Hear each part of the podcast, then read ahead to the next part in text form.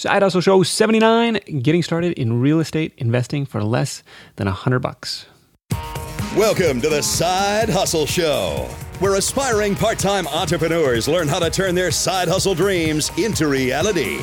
Because your 9 to 5 may make you a living, but your 5 to 9 makes you alive. And now, your host, Nick Loper. Hey everybody, Nick Loper here. Welcome to the Side Hustle Show. This is episode 79 Getting Started in Real Estate Investing for Less Than $100. My guest is Jay Massey, a, uh, been there, done that real estate investor. And we're going to talk about how he got his start in just 10 hours a week, risking none of his own assets, which it actually sounds like were pretty much non existent at the time. Uh, as is per the usual, all my notes and highlights, along with my guests' top tips, are in a free downloadable PDF for you at sidehustlenation.com slash 79 or through the link in the episode description of your podcast player app news and updates before we get into it.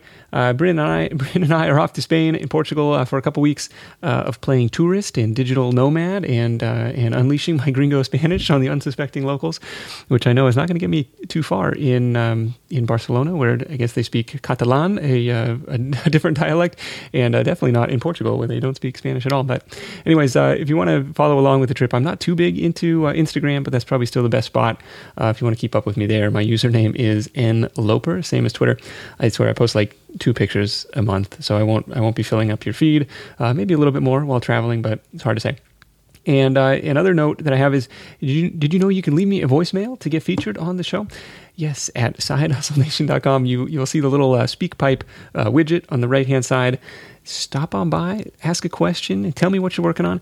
I've had that thing up for a couple months and nobody has used it. So it's like I either either we're gonna see if somebody leaves me a message after this, or just gonna take it down because uh, nobody's gonna use it. It's cluttering up the space. Uh, looking forward to integrating some listener questions into the show, and so uh, and so there's your chance. Uh, send me a recording, and and we'll do it. All right, ready? Let's get into the show uh, with Jay. Hey Jay, welcome to the Side Hustle Show. Awesome. Glad to be here. Everybody, Jay Massey is a real estate investor with more than 300 units under his control. He's completed hundreds of real estate transactions, and he's the author of Cash Flow Diary 10 Steps to Creating Wealth in Any Economy. And he's also the host of the Cash Flow Diary podcast at cashflowdiary.com.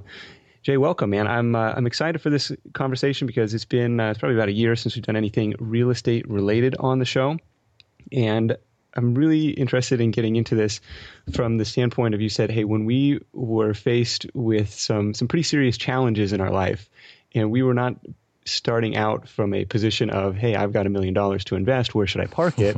we were starting out in pretty much the complete opposite situation. So, you want to walk me through that? sure, sure. Definitely wasn't a million dollars it was barely one dollar to, to, be honest.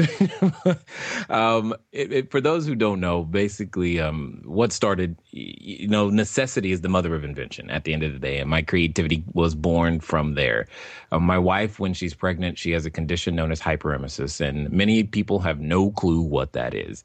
It simply means that she could not eat or drink while pregnant, and one day to blow off steam, I was, you know, playing volleyball and I jumped and I landed on a guy's head after spiking the ball and I punctured my lung. I was born with asthma, so asthma plus pleurisy equals I can't walk and talk simultaneously without fainting. And we were quite the pair. That was the beginning of the situation. You know, we started selling our personal possessions on eBay because uh, that's uh, that was the only option available to me. You can't exactly. I was a financial planner then, and it was pretty hard to say, "Hey, let me do your financial plan. Can you come over to the hospital? That'd be a great place for us to meet." Mm-hmm. so I had to come up with alternative strategies, and the first one was, you know, going on eBay and selling anything in our closet, then our friend's closet, then our garage, and our friend's garage, and then eventually you just run out of stuff, and you have to come up with something new. And it was around that time a friend of mine said, "Hey, I got a solution for you." I'm like, "All right." I'm listening. And he said, Yeah, exactly. It's like, okay, what is this going to be? And he goes, You should become a real estate investor. Now, you got to imagine my face at this particular moment because he knows everything that's going on. We have a credit score of 398. I did not I, reverse those numbers. I didn't even know if it went that low. exactly. Most people don't. I had to find out personally, I guess. Uh, and we didn't, barely had $75 to put together. And I'm like, uh, oh, I mean, it's one of those situations where you go, you know what? whatever. Let's go find out. Uh-huh. it's not gonna hurt. It's not gonna bring us any less money. So let's go figure out what's going on.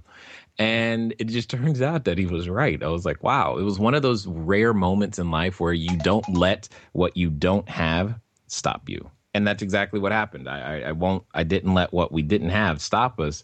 And because of that uh, i ended up starting out with a strategy known as wholesaling, did hundreds of those, moved over to notes as well as apartment buildings, and now we have cell phone towers and commercial real estate. And we're working with some friends to build a resort, and and I've had to learn to raise capital from the beginning. Uh, so w- we've had the fortune of raising tens of millions of dollars and using those funds out there in the real estate world to be able to create, you know, a, a portfolio, if you will. And the the interesting thing is it all started when everything was falling apart for most people back in 08 and it's where i say things i say two things that i want everybody to take away. Where there's chaos there's cash flow. And secondly you don't have a money problem. You have an idea problem. Okay i like that. Where there's um say, say those again actually. No problem. Where there's chaos there's cash flow. And you don't have a money problem you have an idea problem. I'll explain. I'll, I'll explain both of those. When the reason the new person looking to get you're looking to get into a new industry, you're looking to get into something or start something on the side or what have you. What you should be looking for is a problem to solve and where there are problems there's usually chaos you know there's usually disorganization uh, like for example if your closet is disorganized that is a form of a problem and there are people who are closet organizers who solve that problem right right so you're you need to be looking for problems now the difference is that i was trained and taught by my mentors to look for big problems. They said the bigger the problem, the bigger the solution. The bigger the solution, the greater the value. The greater the value, the bigger the paycheck. Simple. So I was looking for big problems and living uh, arrangements is a big problem. Everybody needs a piece of real estate to live, work, play, or lay. And therefore, you have a customer. So you just got to look for big problems. And then, what I mean by the fact that nobody has a money problem, you have an idea problem. Uh, I'll take something as simple as a writing instrument, a pen, if you will. Uh, it's not; these are not new but yet new ones come out all the time, especially around back to school, right?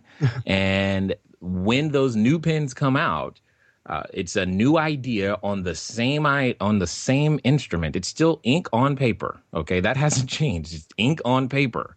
However, because it's a new twist on it, we go buy them, and that solves someone else's money problem by all they did was repackage a new idea and sell it to us. And that's what we've that's what we must learn to do. And unfortunately our educational system is not a it's not good at producing job makers but it's excellent at producing job takers. And you have to learn to become that job maker because uh, i started with two hours a day about 10 hours a week uh, no nights and weekends. And with the consistent application you can build something great Definitely, I think that two hours a day is probably feasible for most people listening. And let's let's talk about getting started in the in the wholesaling business. It's something sure. that we, have covered on the show in the past, but it's been some time, and so it's worth worth revisiting the the basic premise of this and maybe frame it in the you know, from the angle of what problem does it solve. Absolutely. And that's the most important piece that people miss. They don't see how wholesaling solves a problem. Well, you, have got to understand it's just like it, it solves the same problem uh, to the ex- same extent that grocery stores do. You know, you and I, we like eating. We've gotten used to it over the, you know, our years. And today we don't have to go out to the, and hunt the food ourselves and, and then prepare it and, and cook it and eat it. We don't have to go hunt it. We do have to go somewhere to prepare it, cook it and eat it. We go pick it up at the grocery store per se, and we bring it home. And we don't have to wonder will there be food there? We know we can go get some et cetera et cetera. Wholesaling is very very similar. You've got a number of real estate investors or investors of all types looking for streams of cash flow. And they have chosen that real estate is how they want to do it. The challenge is, is where do i go to get one? And oftentimes, yeah, you could go to a realtor, and there's nothing wrong with working with realtors, but that's typically the retail market, and everyone is looking for a discount. Well, where's the discount broker? Where's the Costco for real estate? And that's what the wholesaler does. You go out there, you acquire your inventory, you let your buyers know, hey, this is what I have that's similar to what you said you wanted. And what ends up happening is just like at Costco, you may buy 10, 20, 30 houses at once, but then you sell them off individually. Everybody gets a discount through the chain and everybody gets what they want. The skill set is learning how to find the properties and how to find the people that want those properties and matching that up. Once you've got that down, you can go anywhere on the planet, literally, and be able to create a business. What's the if I want to get started in this, what's what's my first step?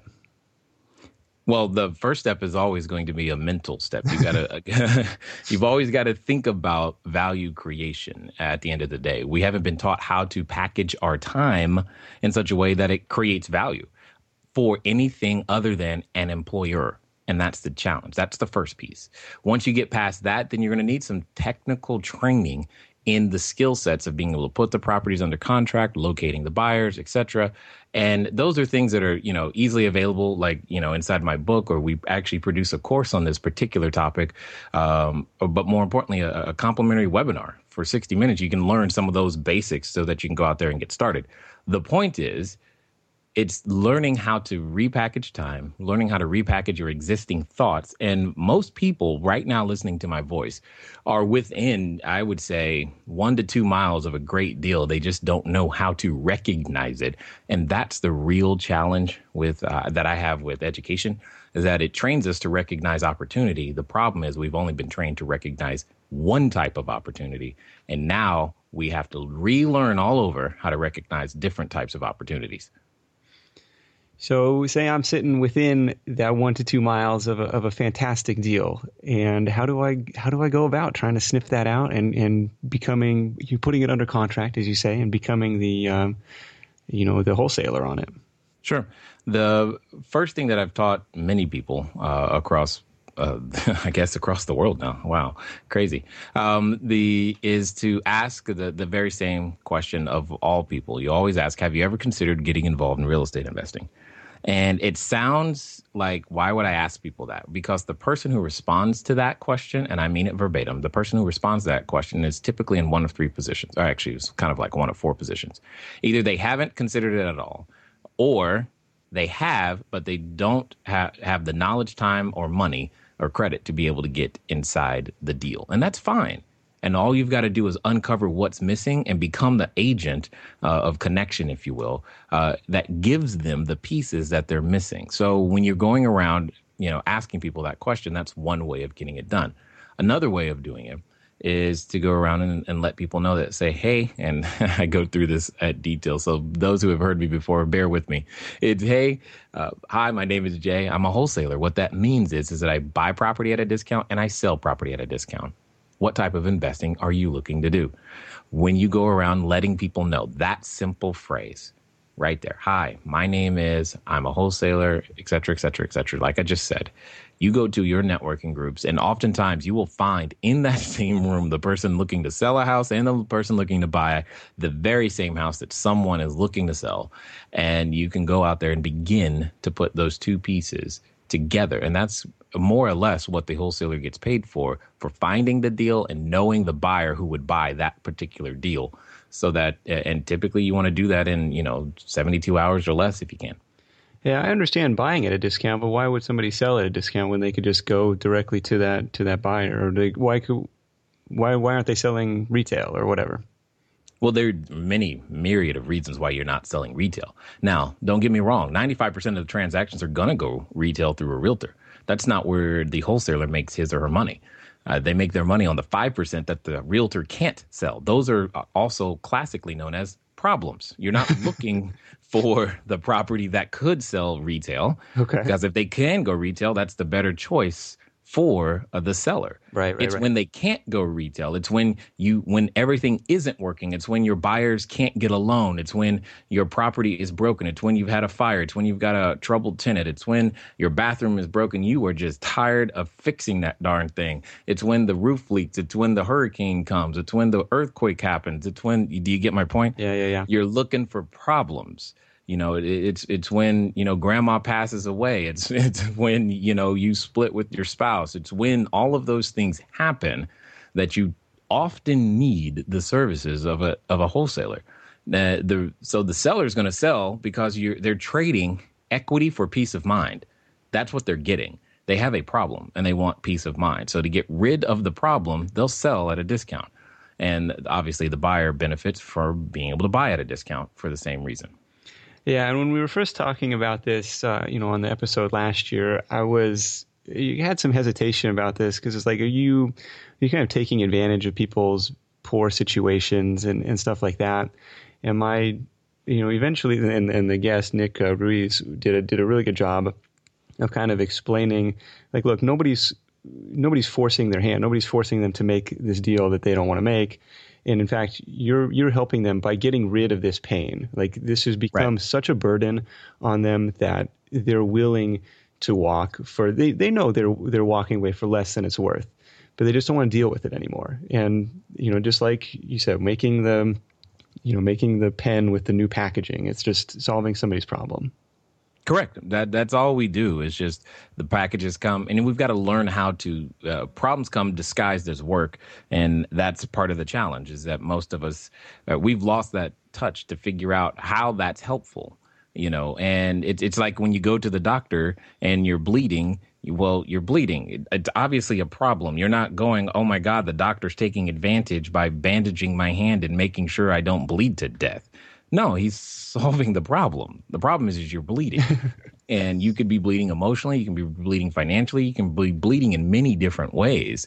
And as a real estate investor, it just happens to be something that we are akin to looking at when it comes to, you know, bleeding as it relates to properties and understanding that. So, you know, stuff happens. No one, I didn't cause the problem in the first place. However, I am here if you want me to help you solve it. Right, right, right. So uh, we'll we'll link you up to all of the um, you know to the book and to all of the resources that you've got. Um, so are these the are these the signs you see on the side of the road like we buy houses cash, uh, you know, and then just a phone number? Like is that how you're trying to find uh, properties like proactively, or you know what are some other ways to go and, and locate these locate these problem houses? Yeah, that would be that would definitely be one way. It's not the way I like doing. I mean, I've done the roadside signs. Uh, I just didn't like going out there and exit to exit and punting them in the ground and dealing with code enforcement and them calling me saying pick up your signs and all that stuff.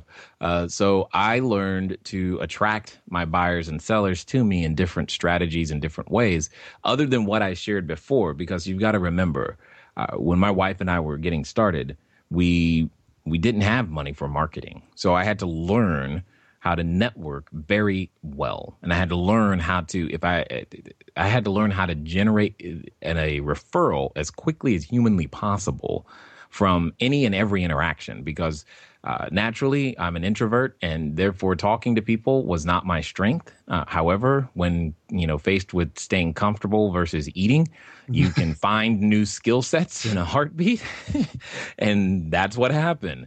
But i had to learn. I, I, I learned it was like if i'm going to open my mouth i'm going to i'm going to find a way to to leverage this into more and easier conversations and i found that referrals was my uh, unique niche and way of creating that to happen. And then secondly it comes down to he or she who educates the market dominates the market period and so that's what we do is I, I learned to educate the market now one of the things that i've done or become known for is i've become known for facilitating robert kiyosaki's cash flow 101 game and i've had games as small as you know four or five people and as large as 180 people Wow. at a time and when you educate people in that way, often the very person you're looking to do business with is in the room. And if not, the person in the room knows the person that you are looking to do business with.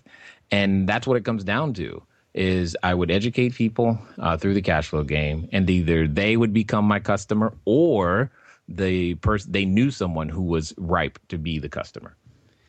Yeah, I'm with you on the on the education. It seems like the people who are out there, you know, interested in attending a cash flow 101 game, which is an awesome game, by the way, um, they're they seem to be more likely on the buyer side. They don't seem like they're going to be the type of people who have, uh, you know, problem houses. Like again, uh, you kind of lay lay it on us how you're networking with the, you know, with the people who are under under stress or under eviction or whatever, like from their from their property.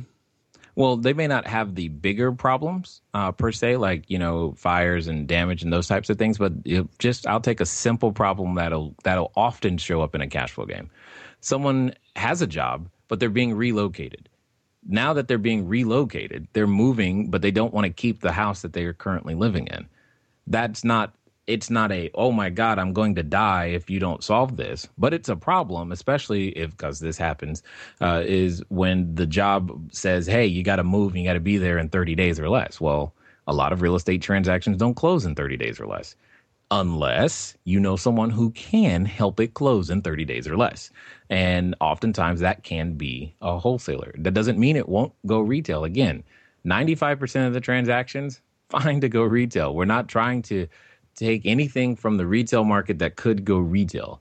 I'm looking for those problems. Sometimes the problems uh, are aren't that big, quote unquote, and maybe you don't get as much of a discount. But sometimes the problem is simply financing, and this has been very popular lately. Uh, as you look at across the marketplace, uh, financing for you know units, say below 100 units uh, on a parcel, is relatively scarce uh, to be found. And that becomes an issue. It's not just not just the property's condition. It's it, if you don't have a buyer who can actually pay for it i mean how many people pay for their houses in cash? If you don't have a buyer who can pay for it and meaning having the capacity to pay for it through you know credit or credit lines etc that also becomes a problem i mean not even the realtor can necessarily solve that one until they start using additional strategies that many wholesalers use in order to be able to transact real estate in short periods of time so we just have a number of additional tools that just allows us to solve a lot of difficult problems. Right. Well, uh, lay lay some of us on us. Where we're we haven't talked a lot of like actual tactics on how to locate these houses, which I imagine is is one of the first. You know, you got to find a buyer, of course, but you know, being the you know being the connector, being the the wholesaler, you know, still relies on having a, a steady stream of of inventory coming into your, uh, or at least coming across your your desk, and we haven't really. Uh, if I wanted to get started tomorrow, mm-hmm. I still am not clear on how I go about finding finding this deal. Okay, what here's what I'm going to do. I'm I'm going to flip it on you a little bit. Okay. Uh, many people want to find uh, buyers for houses, but I would rather people find houses for buyers. So I tend to go for your buyers first. It's very simple in my world. I want you to go out there and interview the marketplace. Go to a networking group, hold a cash flow game, and you're going to ask people, what type of investing are you looking to do? You're going to say, Hi, my name is Jay. I'm a wholesaler. What that means is I uh, buy properties at a discount and I sell properties at a discount. What type of investing you're looking to do? As you go through that process that we teach, you'll end up with a, a, a, general, a generic idea of what types of properties your buyers in that marketplace say they want then what's going to happen is you're going to find commonality. When you have five people who want something very, very similar, now you're going to begin to employ many different acquisition strategies to go out there and actually acquire the property. This is where lots of confusion lies, especially in real estate. There are acquisition strategies and there are disposition or selling strategies, and the two are not the same. They're used differently. So, as a wholesaler, once you've got your buyers, you must become an expert at many different ways of acquiring your property. You can't rely on just one. Now, if we're talking about the acquisition strategy, that's one thing. If you're talking about a marketing strategy, that's also separate. So you've got to become good at marketing and you've got to be good at acquisitions. Both of those pieces must exist. So as we talk about acquisition strategies, some of the common acquisition strategies that most people know about are looking in probate. Uh, or yeah, probate directories or short sales. Short sales is not a sale; it's a purchase. So, and I don't know why they call them short sales because they take forever. But uh, short sales, uh, you've got probate, you've got pre foreclosure, you've got auctions, you've got REOs. Uh, there are many different ways of being able to acquire that property. Then you've got the marketing tactics and strategies. And now the marketing is pretty much the same as it can be as you've always seen. Now, for me, my marketing started out with simply three, I think it was like five by eight cards that were flyers that told people uh, if they had a problem with their property or if they wanted to learn more about real estate investing, they could call an 800 number and hear a message, and I'd call them back. And I would literally walk from 10 p.m. to 4 a.m. in the morning till I passed out 600 flyers. Then I'd go home, wait for the phone to ring, and I'd do it again the next night. So you, those are marketing strategies. Those marketing strategies can be as simple as what I just said and expensive is what I just said, but cash flow is also a marketing strategy. I am marketing to, and when they come in, they bring their problems with them, be that a burnt up house or be that their situation they got to move or be that they know their cousin is uh, about to inherit something and they don't know, they don't want the house. That's another popular one. Uh, is that uh, I'm inheriting a house and I don't want the house. I'd rather have the money. Okay, cool. Let's figure that out. So all of those things become marketing strategies that get you to talk to the individual. And then once you've got your marketing down, you end up in a situation where you must know the correct acquisition strategy as well as the correct acquisition tool in order to make that work. Does that make is that clearer? Uh, we're getting we're getting clearer. So so for example, you talked about a probate directory. I have no idea what that is. Walk me through that. A probate directory is literally where you go in your uh, local jurisdiction, and there's a a record of all of the open people who have recently passed away that owned whatever they owned. Uh, and in there, you can look through that directory to figure out what it is uh, that who has real estate. Because I know it's morbid and it's rough to think about, yeah, but it sounds a lot like uh, ambulance chasing. N- no, but we can talk about ambulance chasing too, because I can show you. Uh, I'll tell you how to remember. You're looking for problems when someone passes away with assets or an estate that hasn't been properly handled. It's gonna be a problem. You talk to anybody who's ever been through it. It's a. It can be a problem and they need lots of help to go through that process. That's why I, pro, I mean, a great place to network for this type of deal is going to be a, a probate or a probate attorney. So this is this is public information. Very. Well, what's a like? Is there a website or is there an example or a resource Each, you can send us to? Well, unfortunately, each county reserves the right to do it differently. Oh, okay. So you usually have to go down to the county uh, courthouse to figure out how they do it. Some of them, yes, are online. Uh, and the ones that are online, you're going to find more competition than the ones that aren't, simply because people have to physically go to the building. Yeah, so, yeah, yeah. Okay. And then, so basically, there's a there's a, an actual list of here are all the people who's who have passed away who owned assets of some kind and whatever those assets are, whatever that estate is that's being handled by probate because they didn't plan for a trust, they didn't have a trust, they didn't dis- have it set to be disposed of in a certain way, it all is public and it all has to get processed. You, any one of us listening to my voice right now, can go through that list and look. Part of the uh, settling of the estate has to be the transfer of assets, especially if there's a mortgage in play on a house where the person is now passed away. Okay. So what that do you do? What do you do with that information? Well, you uh, you work to phone, uh, email, or send a letter uh, to the uh, personal representative of the state and ask them if they're considering selling the house. Which, in most cases, yes. Okay. They're okay. considering selling the house. Okay, cool. Is that listed well, in the directory, or is that something you got to do a little sleuthing to find? Uh, most directories have their name, phone number, and address. Uh, or sorry, their name and address, but not their phone number. Tracking down their phone number can be something of a challenge. Um, but fortunately, uh, believe it or not, a lot of people are still listed in the white pages, okay. which is kind of funny. So you you you can begin to put it together to figure out, oh, this is the person I need to call. At the end of the day, they've got a problem in that they have to close the estate yeah, I again, I didn't cause the problem. I'm just trying to be there to help. And yeah, it is. It's a little different sale. You've got to have the right disposition for it.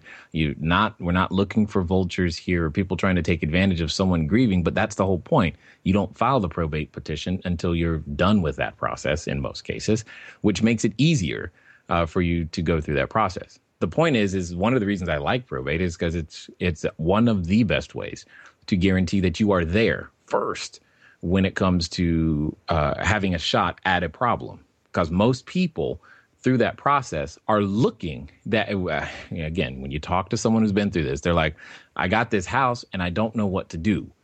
And then you call saying hey i'd like to help you with the house. They're like they're usually relieved.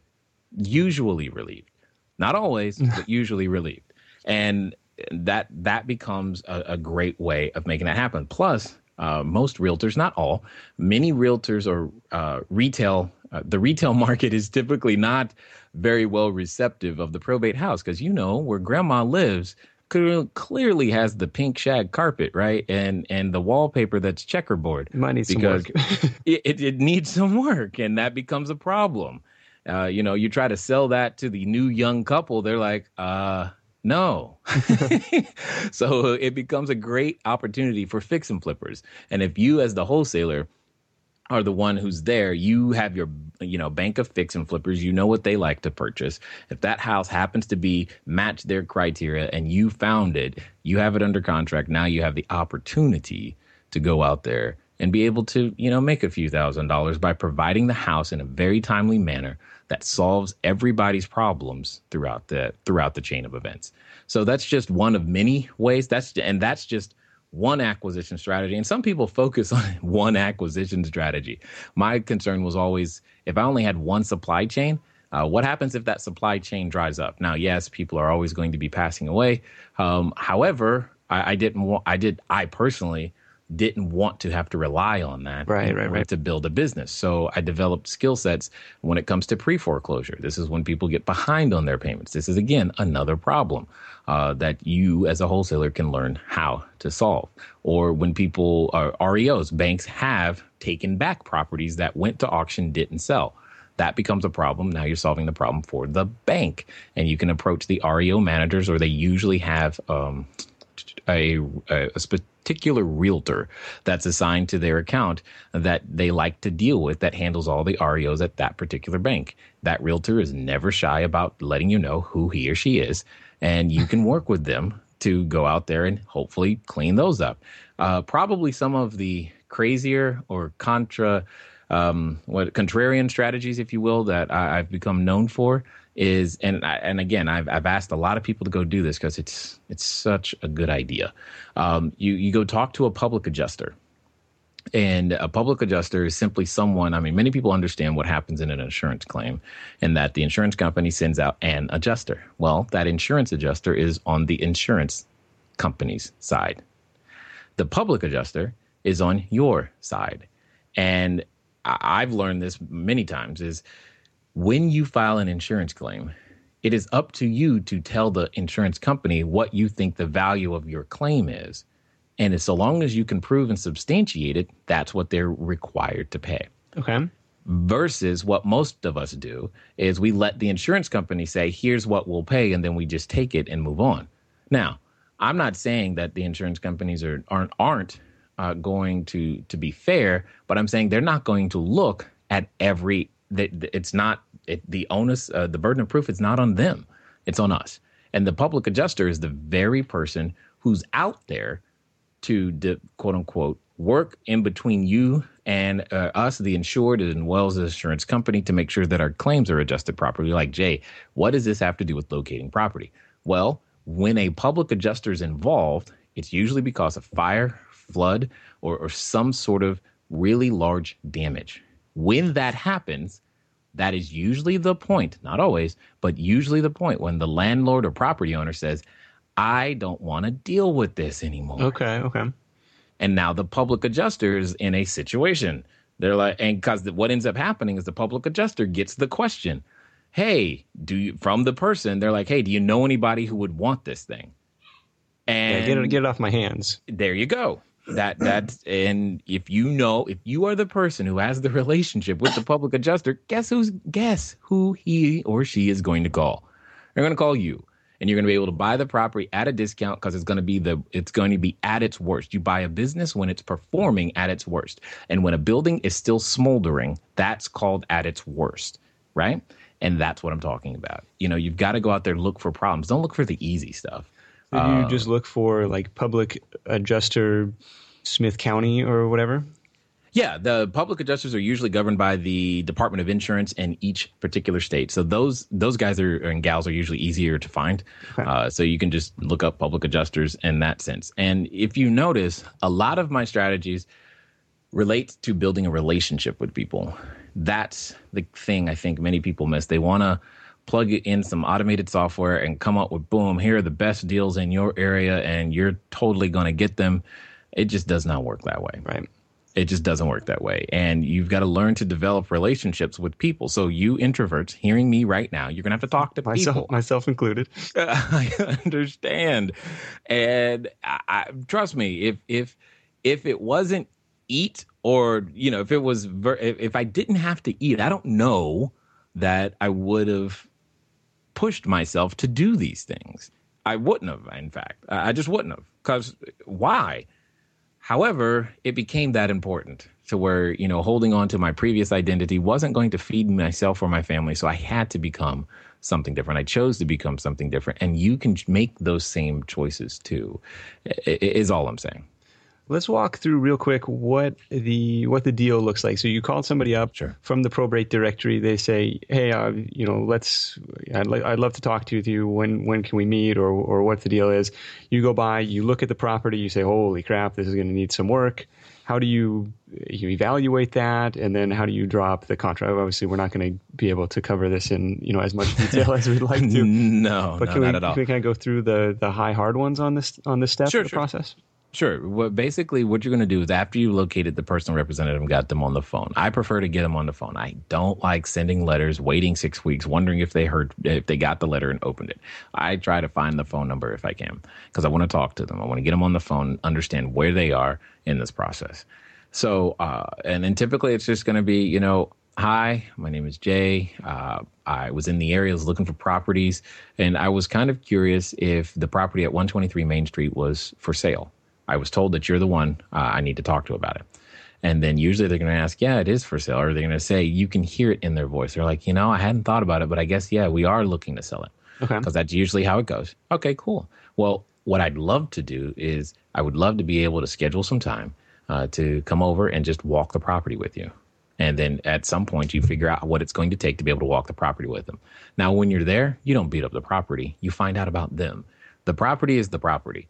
You don't go around picking apart the property saying, oh, ah, oh, and all those types of things. okay. That is not going to build a positive relationship because remember, this is uh, this is Aunt Sally's house as far as they're concerned. Right, right, right. And if you're picking on the property, you might as well be saying Aunt Sally was, you know, no, no good and all this other stuff. Wrong move.